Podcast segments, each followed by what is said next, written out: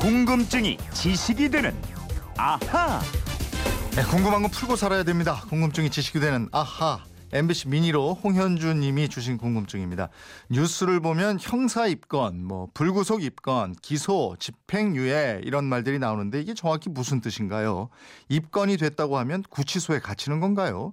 뉴스에서 엄청 많이 나오는 말들인데 정확한 뜻을 모르겠어요. 가르쳐 주세요 하셨습니다. 에, 법 없이도 살 것 같은 김초롱 아나운서와 한번 알아보도록 하겠습니다. 어서 오세요. 네, 안녕하세요. 김초롱 씨는 예. 조사 받으려고 경찰서나 검찰청에 출 두해 본 적이 있습니까? 없죠. 없죠. 예. 법 없이도 살것 같은 예. 이 말도 참그 여러 가지 해석이 있어요. 그죠? 예. 어떤 해석을 하십니까? 진짜 착한 사람들은 법 예. 없으면 보호를 못 받으니까 못살것 아, 같고. 예. 그죠? 예. 법 이용하는 사람들도 있고 막 예. 이러니까. 저는요? 예? 저는요? 자, 본격적으로 이제 시작을 하죠. 입건, 기소 이런 거는 이제 형사 사건에서 해당되는 그런 말들이죠. 그렇습니다. 형사 사건은 사회에 대한 영향력이 커서 공권력, 즉 국가가 직접 나서서 해결해야 하는 사건을 말하게 되는데요. 네. 그 종류는 수백 가지가 넘습니다. 사기나 절도, 강도, 살인을 비롯해서 배임, 무고음, 모욕, 공무집행 방해, 업무 방해, 위증, 명예훼손 등등등 굉장히 많습니다. 음, 누가 그런 죄를 저질렀다고 고발이나 고소했을 때 경찰이나 검찰이 이제 수사하는 거잖아요. 어, 예, 그렇죠. 그렇게 고발이나 고소를 하고 수사기관이 사건을 접수하는 것. 이게 바로 입건, 형사 입건입니다. 네.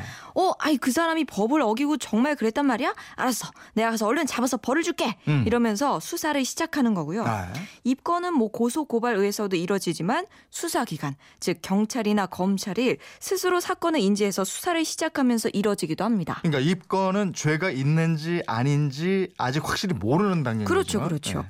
입건은 이 수사기관에 사건이 접수되는 단계, 영어로 하면요, 요거 익숙하시죠? 부킹이 부킹. 아, 예, 입건이 부킹이군요. 예, 예. 여러분이 아시는 그 직성만남이랑은 음. 좀 다르지만 부킹이라고 합니다. 예. 경찰이 사건 접수부에 기재하고 사건 번호를 부여받는 단계 이게 입건이고요. 네. 죄가 있는지 아닌지 여부는 수사를 해봐야 정확히 알 수가 예. 있는 거죠. 입건은 부킹이다. 그럼 예. 고소할 때는 어떻게 해요? 고소에 특별한 형식은 없습니다. 음. 구두로 고소하는 것도 가능한데요. 보통은 서면으로 하고요. 음. 고소인과 피고소인의 인적사항, 범죄 피해 사실을 구체적으로 적 어서 피고소인의 주거지 아니면은 범죄지 관할 경찰서나 검찰청 민원실에 제출하면 됩니다. 네. 이 민원실에 가면 대표적인 고소장 양식이 있으니까요. 그걸 참고하시면 됩니다. 음. 그렇게 누가 고소를 하고 경찰이 상대방을 입건했다. 예. 그럼 그 다음은요? 그 다음은 이게 어떻게 된 건지 수사를 해봐야겠죠. 음. 일단 피의자에게 소환장, 출석 요구서를 보내는데요. 네. 보통 일주일 정도를 시한으로 세 번 정도 보내는 것이 관례라고 해요. 음. 그런데 이게 경찰의 재량이기 때문에 아 그럼 세 번 보낼 때까지 무조건 버텨도 되는구나. 어. 이렇게 하시면 안 돼요. 예, 예. 경찰이 피의자가 출석하지 않을 것으로 예상될 때는요. 네. 딱한 번만 보내고 나서 아. 체포영장을 바로 청구하기도 합니다. 음, 그러면 만약에 경찰에서 출석 요구서가 날아오면 대비를 해야 되겠네요. 예, 그렇죠. 예. 담당 형사한테 전화를 해서요. 예. 아, 내가 뭘 잘못했다고 그러냐. 예. 무슨 혐의인지 구체적으로 알려달라. 음. 해서 대응책을 생각하거나 변호사에게 조언을 구하고 출석을 하면 됩니다. 네. 또 사건이 중대한 경우에는 자진 출석을 하더라도 구속이 될 수 있으니까요. 네. 이에 대비한 대책도 필요하겠죠. 그렇군요. 예. 질문하신 분이 불구속 입건은 뭐냐?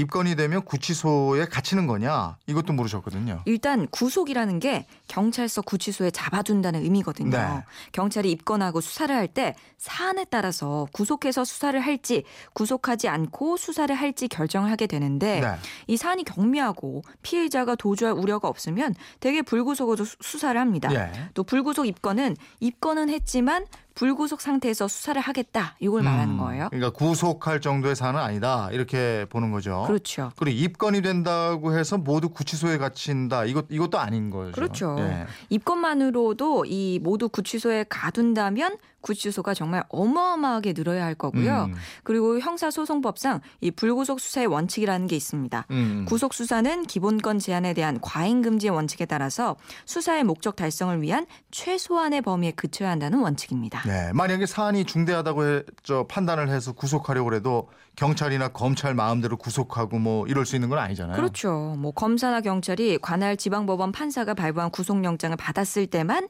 피의자를 구속할 수가 있는데요. 네.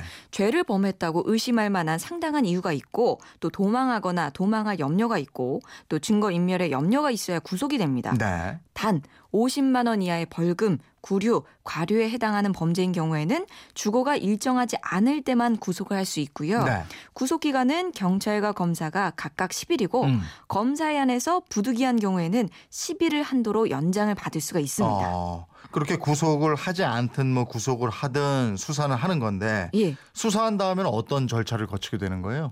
만약에 경찰이 수사를 한 사건이라면 수사 결과를 검찰에 넘깁니다.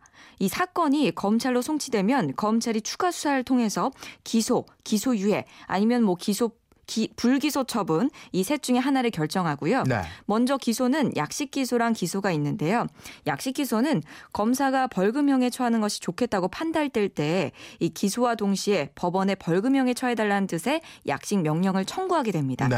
이거를 약식 기소 음. 또 구약식이라고 하고요.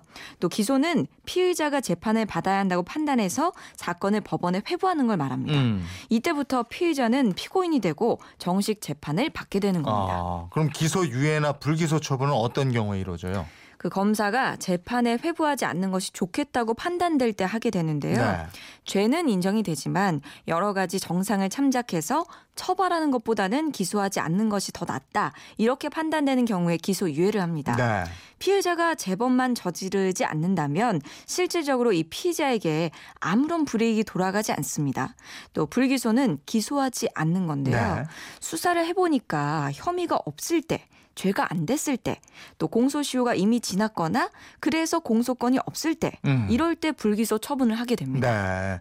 이 집행유예도 물으셨는데 예. 이건 재판정에서 판사가 결정하는 거죠? 그렇습니다. 재판을 한 결과 죄가 있다고 인정되면 유죄 판결이 나는데요. 벌금형, 실형, 선고유예, 집행유예 등이 있습니다. 집행유예는 징역형이나 금고형의 유예 기간을 붙여서 그 기간 동안 일정형에 해당하는 범죄를 저지르지 않고 무사히 넘기 면 그 집행을 면하고 형의 선고를 실효시키는 효력을 없애는 제도입니다. 음. 이 기간 동안에는 어떤 일이 있더라도 범죄를 저지르지 말라는 뜻이죠. 아. 어떻게 홍현주님 어, 궁금증 많이 풀리셨습니까? 저희가 준비한 선물 보내드리겠고요. 이렇게 궁금증, 호기심이 생길 때는 어떻게 하면 됩니까? 예, 그건 이렇습니다. 인터넷 게시판이나 MBC 미니 휴대폰 문자 샵 8001번으로 보내주시면 됩니다. 짧은 문자 50원, 긴 문자 100원의 이용료가 있습니다. 여러분의 호기심, 궁금증 많이 보내주십시오. 네, 내일은 어떤 궁금증 풀어주실 거예요?